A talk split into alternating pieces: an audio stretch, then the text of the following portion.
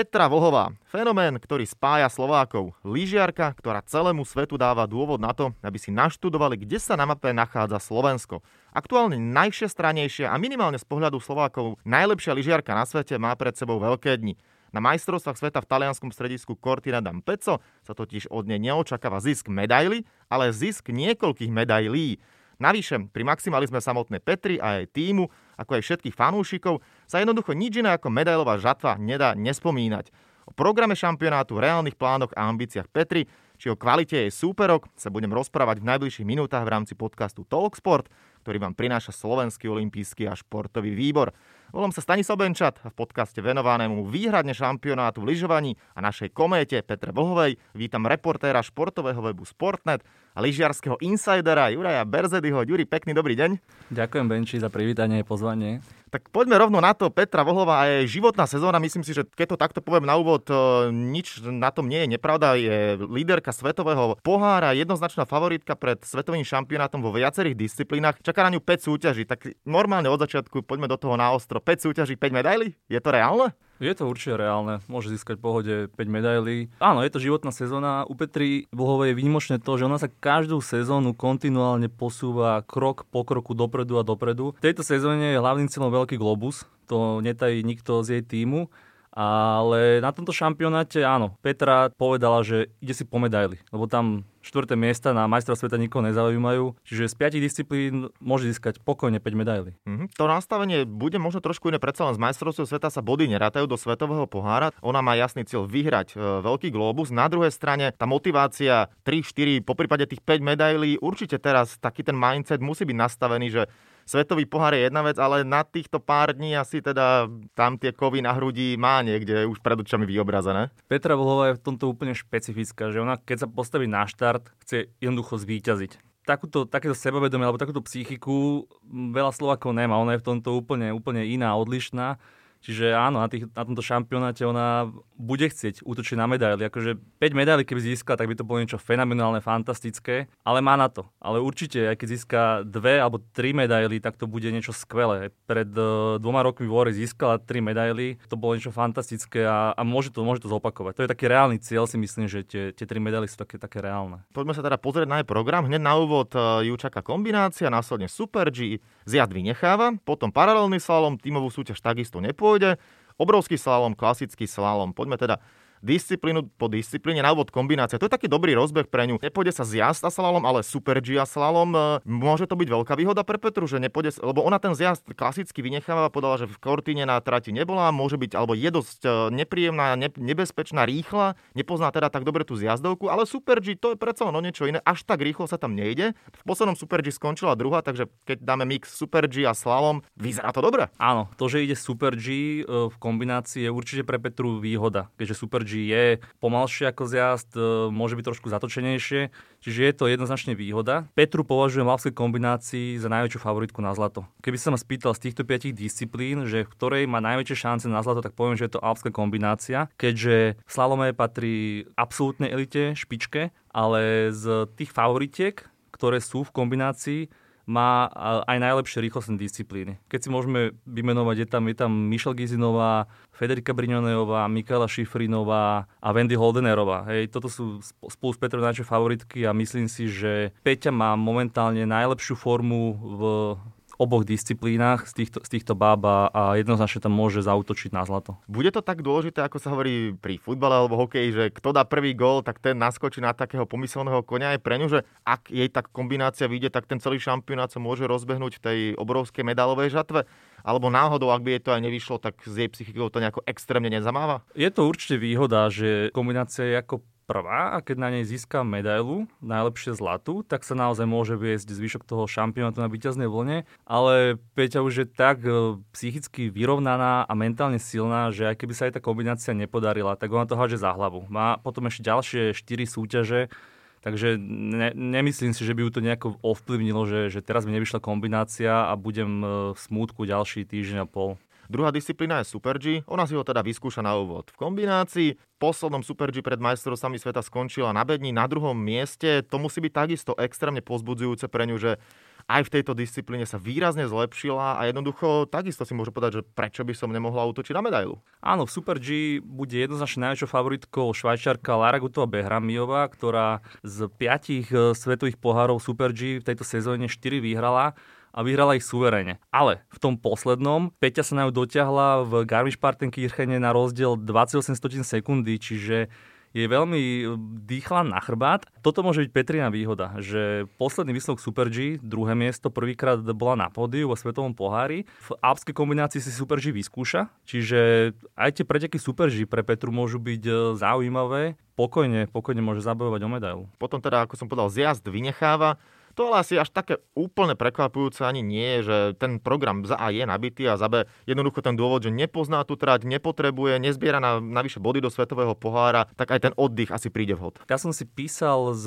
bratom Petri Vlhovej Borisom Vlhom, ktorý povedal, že zjazd nepôjde v Kortine Dampeco, keďže Prvýkrát na tomto stredisku, e, v tomto stredisku bude Petra pretekať, nepozná tú zjazdovku, čo je pri rýchlostných disciplínach extrémne dôležité. Zhodnotili to v celom týme tak, že, že lepšie po tých dvoch súťažiach kombinácia Super G sa presunúť e, niekam, kde bude trénovať e, technické disciplíny a ten zjazd vynechať. Je to logické, je to, je to logické riešenie, že vynechá ten zjazd a bude sa potom sústrediť na tie technické disciplíny, mm-hmm. ktorých má jednoznačne väčšiu šancu na, na úspech. Jasne, no a tam už to je potom paralelný slalom, slalom, e, obrák a klasický. Ten paralelný, to je veľmi pútavá disciplína, e, jedna, jedna na jednu. Tam v minulosti ukazovala, že naozaj, pokiaľ sa nestane niečo nepredvídateľné, náhodou nejaký pád, tak jednoznačne minimálne finále musíme očakávať. Vieš čo, uh, ide sa v Kortine paralelný obrovský slalom. To sú dve disciplíny. Paralelný slalom a paralelný obrovský slalom. Akože pre fanúšikov táto disciplína je veľmi pútavá, pretekárky vedľa seba idú, ktoré rýchlejšie tá zvýťazí, ale pre mňa je to hov alebo trop. Petra síce v tejto sezóne vyhrala v jedinom paralelnom obrovskom slalome, ktorý sa konal, ale vo všetkých kolách vyťazila veľmi tesne. Bolo to, bolo to dramatické a stačilo veľ, veľmi málo, aby dokonca aj v prvom kole vypadla. Čiže toto je taká súťaž, kde môže získať zlato, lebo, lebo ona, má, ona má rada tieto paralely a viackrát už ich vyhrala v Svetom pohári ale môže sa na, nastať situácia, že, že vypadne v prvom kole. Tie paralelné obrovské slalomy majú aj, aj prekvapujúce výťazky. Pred rokom vyhrala neznáma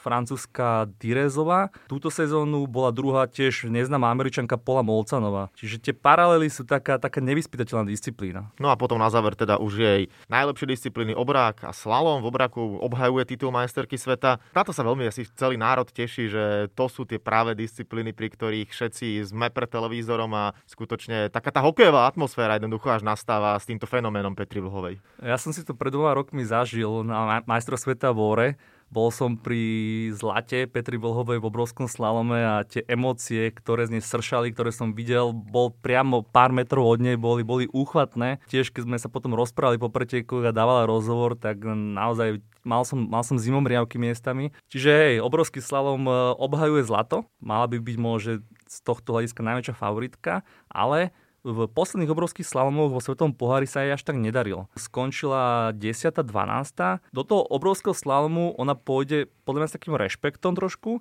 ale bude uvoľnená, lebo nie, nie je tam o do svetového pohára, sú to majstrová sveta, dá do, tej, do tých dvoch jazd úplne všetko. Tým, že bude taká uvoľnenejšia, možno, že jej nebudú ani, ani odborníci tak, tak veriť, že by mohla získať, že by mohla získať zlato, keďže v tejto sezóne Marta Basinová je skvelá, Tessa Vorliová, Michelle Gizinová, tak Petra môže, môže vypaliť rybník týmto superkám tým, že si môže trošku budú tak podceňovať, že v tom obráku Peťa nepatrí až medzi tie úplne top favoritky a táto pozícia jej môže vyhovovať. Dobre, toľko teda, keď sme sa rozprávali o obrovskom slalome, ale poďme na záver. Záverečná disciplína svetového šampionátu v podaní Petri, najviac sledovaná jednoznačne slalom. Bude to súboj Mikael Michaela versus Petra, alebo tam zasiahnu aj iné dievčatá, respektíve Petra versus svet? Hovorí sa, že to najlepšie nakoniec a tiež si myslím, že slalom bude vyvrcholenie predstavenia na šampionáte. Petra Vlhová je slalomové dievča. Toto Livio Magoni viackrát opakuje. Slalom je srdcová disciplína, slalom je disciplína, v ktorej e, žala prvé úspechy, kde vyhral pri svetom pohári. Podľa mňa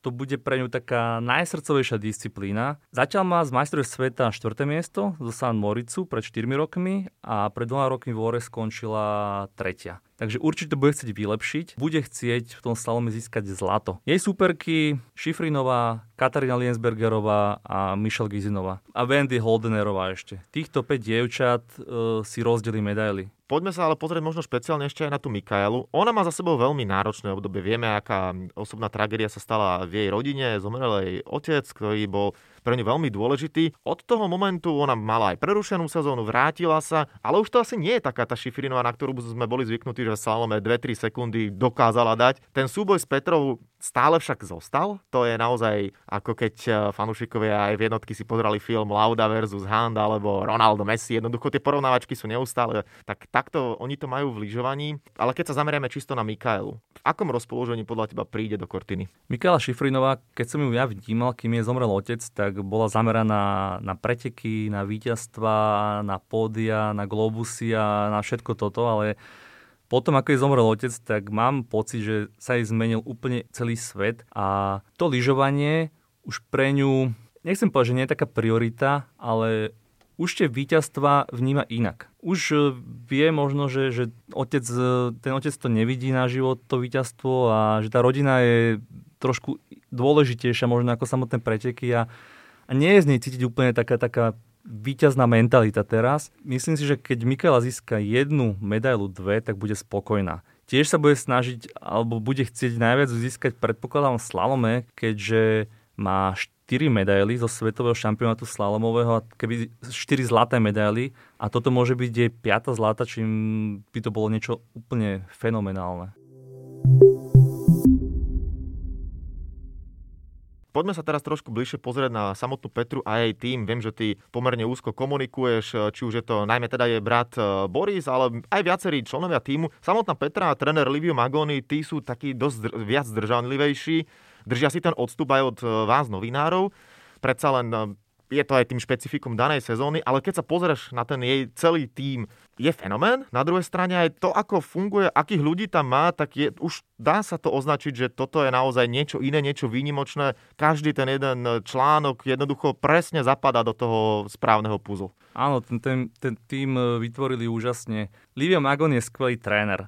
Ja som s ním e, robil viacero rozhovorov osobne, on je veľmi otvorený, príjemný, porozpráva zaujímavé veci, nie, nie, nie je taký všedný, že snaží sa, snaží sa vždy povedať e, rôzne zaujímavosti. Túto sezónu sa rozhodol, že bude trošku menej komunikovať so slovenskými novinármi, takže tie informácie od neho z prvej ruky nemáme. Snažíme sa ich získať, e, ja, ja osobne sa ich snažím získať od, od asistenta jeho Mateja Gemzu alebo od Petrino brata, ale tiež som napríklad volal aj s Mateom Baldisaru tým, talianským trénerom i servismanom. S každým, keď sa rozprávam z Petrinho týmu, tak je tam vidieť taká súdržnosť, že sú naozaj, že sú ako rodina. Že hoci je to zložené zo Slovákov aj Talianov, tak sú veľmi súdržní, prajní a, a všetci sú veľmi pracovití.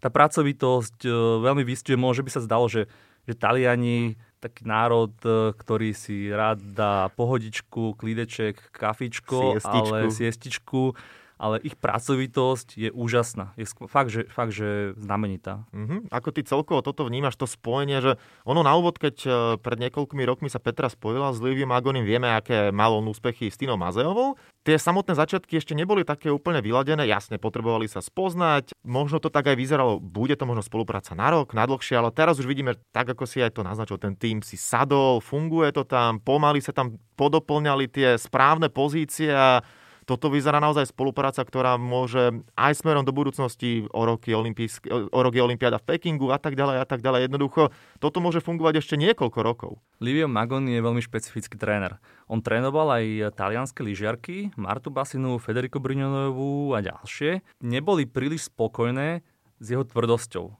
On je tvrdý, nekompromisný, vyžaduje od e, pretekárov absolútne sústredenie a, a jeho tréningy sú povestné tým, že sú extrémne. Ja som sa rozprával e, presne pred dvoma rokmi aj s Tinou Mazeovou a ona to potvrdila. Že, že Livio je v tomto, v tomto dobrom slova blázon a to, čo on kladie na Petru, tak to by podľa mňa 90% lyžiarok nezvládlo. A tým, že Petra mentálne pripravená, dobre v hlave nastavená, že chce, chce vyťaziť, chce získať veľký globus, chce medaily, tak ona sa dokázala stotožniť s tými livými metódami, čo nie je pre väčšinu lyžiarov nie je jednoduché. A samozrejme, keď spolu začali, tak aj pre Petru to musel byť šok, že, že je takýto tréner, ktorý dbá na detaily a je absolútny maximálny perfekcionista ale hej, postupne si na to zvykli a preto sa aj tá zmluva vlastne Liviovi Magoniu predlžila až do, až do Olympiády v Pekingu. Uh-huh. Toto všetko, čo hovoríš, aj tie Petrine vlastnosti, ty vlastne s ňou e, ako novinár si v kontakte niekoľko rokov. Mala to v sebe ona od začiatku, alebo tiež sa to formovalo? Taká tá ctižiadosť a jednoducho, aj to, že sa vie podriadiť takémuto trénerovi, lebo bavíme sa o tom, nie je to asi jednoduché, že to mentálne nastavenie taká až ruská škola v hokeji mi to trošku príde, ak to opisuješ. Petra mala v sebe už aj v detstve chuť výťaziť. Ona keď športovala, hrala futbal, tak chcela dať najviac gólov, keď hrala basketbal, chcela dať najviac košov. Chcela byť vždy lepšia ako chlapci v lyžovaní, v iných športoch, čiže tú túžbu výťaziť ona mala v sebe od detstva. Ale samozrejme, čím je staršia, tak e, tým iné vlastnosti, morálno-vôľové, psychické, tak, tak si vycibruje. Že ich má stále silnejšie, lepšie a stáva sa z nej nielen komplexná lyžiarka, ale aj komplexná, komplexná žena. Mm-hmm. Jasne. Keď sa bavíme teraz o, tom, e, o tej výnimočnosti e, daného šampionátu a celej sezóny, máš nejaké informácie približne asi, ako to bude vyzerať v samotnej Kortine? Bude tam bublina, to je jasné. Asi nejaký priestor veľmi, či už pre športovcov, no určite nie, že si pozrieť okolie, ale niekam sa dostať, asi to bude tak, že iba hotel, zjazdovka, tréning a možno jeden rozhovor, ak vôbec niečo a vybavené?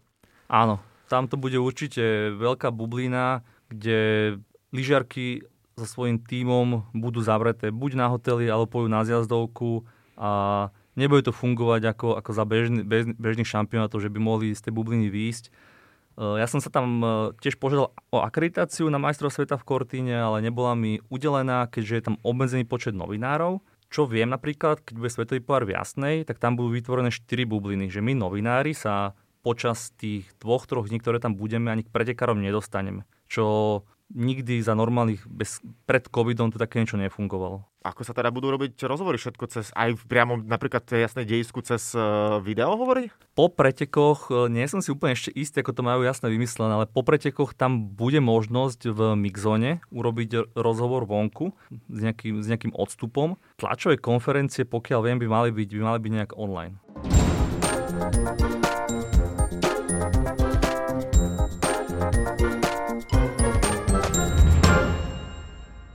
Toľko teda hlavné rozprávanie v rámci podcastu Talksport o blížiacom sa svetovom šampionáte a vystúpení Petri Vlhovej. No ale čo by to bol za podcast bez záverečného kvízu? Máme pripravené tri otázky a rozprávame sa celý čas o lyžovaní. Takto budú otázky spojené s majstrovstvami sveta v lyžovaní. Keď poviem, že najúspešnejšou krajinou v histórii sú Rakúšania, tak na tom nie je nič nezvyčajné, pretože táto veľmoc jednoznačne dominuje. Svetové šampionáty sú od roku 1931 a teraz moja otázka znie, kto má v zbierke viac medailí dokopy? Muži z Rakúska alebo ženy z Rakúska? Tak toto bude len čistý typ muži. Je to správna odpoveď. 156 medailí majú muži a ženy 132. Suverene najúspešnejšia krajina v histórii svetových šampionátov. Poďme na druhú otázku. Koľko medailí zo svetových šampionátov získali ruskí lyžiari? Za A 0, za B 1, za C 5 alebo za D 10? Ruskí lyžiari, koľko mohli získať medaily? C. No, ja som bol veľmi prekvapený, ale je to Ačko, nula. Ruskí lyžiari nezískali jednu medailu. Bral som to samozrejme, už schválne povedal rusky, pretože počas Sovietskeho zväzu tam boli, ale iba dve medaily. V histórii Sovieti a Rusi dokopy dve medaily, čo je pre mňa to bola pre mňa veľmi zaujímavá až šokujúca štatistika. Je pravda, že nejaké veľa tých mien ani človeku nenapadne, ale aj tak som čakal, že tam tých medailí môže byť viac, pre celé najväčšia krajina na svete, ale čo do lyžovania, tam veľké úspechy nie sú. Hej, tiež som predpokladal, že ich bude trošku viacej, keď Rusi naozaj nepatria medzi, medzi nejakú elitu v alpskom lyžovaní. Tak ale teraz e, záverečná otázka mena dám, ktoré poviem, tie patrili k obrovským legendám a jedna z nich ešte stále aktívna legenda je, pretože Záverečná otázka znie, ktorá z týchto žien má najviac zlatých medailí z majstrovstiev sveta v lyžovaní? Buď to je Mikaela Šifrinová, vo všetkých disciplínach dokopy samozrejme. Takže bude to Mikaela Šifrinová, Janica Kosteličová, Ania Personová alebo Pernila Vybergová. Ania Personová. Správna odpoveď. 7 zlatých medailí má na svojom konte táto fenomenálna švédka, je krajanka Pernila Vybergová do úvodzoviek iba 4, tá je na tom najhoršia. Najhoršie Janica Kosteličová 5 medailí a všetkých 5 zlatých. No a Mikaela Šifrinová takisto 5 medailí. Uvidíme, či svoju zbierku ešte rozšíri alebo nie. To sa ukáže v najbližších dňoch na svetovom šampionáte, ktorý štartuje v talianskom stredisku Cortina d'Ampezzo a my sme sa o ňom rozprávali v rámci podcastu Talksport s lyžiarským odborníkom, reportérom športového webu Sportnet, Jurajom Berzedim. Juri, veľmi pekne ďakujem za tvoje postrehy, názory, no a spoločne pevne verím, že tá Petra to dotiahne v každej disciplíne ideálne na bedňu a keby bolo aj 5 zlatých, tak to už to, to by bola nie že športovec roka, ale 10 ročia, 100 ročia. Ale budeme jej držať palce. Ďuri, ešte raz ďakujem veľmi pekne. Menči, ďakujem za pozvanie, držíme Petre palce a nech si to užijú všetci fanúšikovia.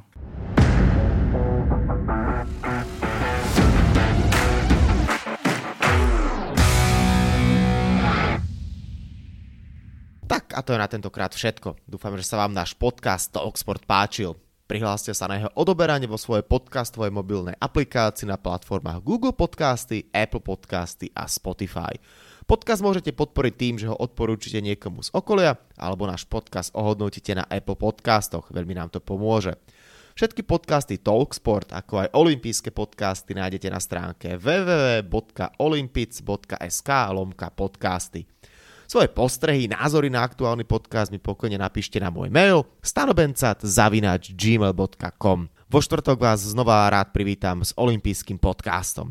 Volám sa Stanislav Benčat a budem sa na vás tešiť pri ďalšom dieli. Zatiaľ sa majte. Podcast Talksport vám prináša exkluzívny partner Slovenského olympijského a športového výboru, spoločnosť Typos, generálni partneri Toyota a 4F, Hlavní partneri Dôvera, Bila, Slovenská sporiteľňa, Kooperativa, SPP Matador a partner Granden.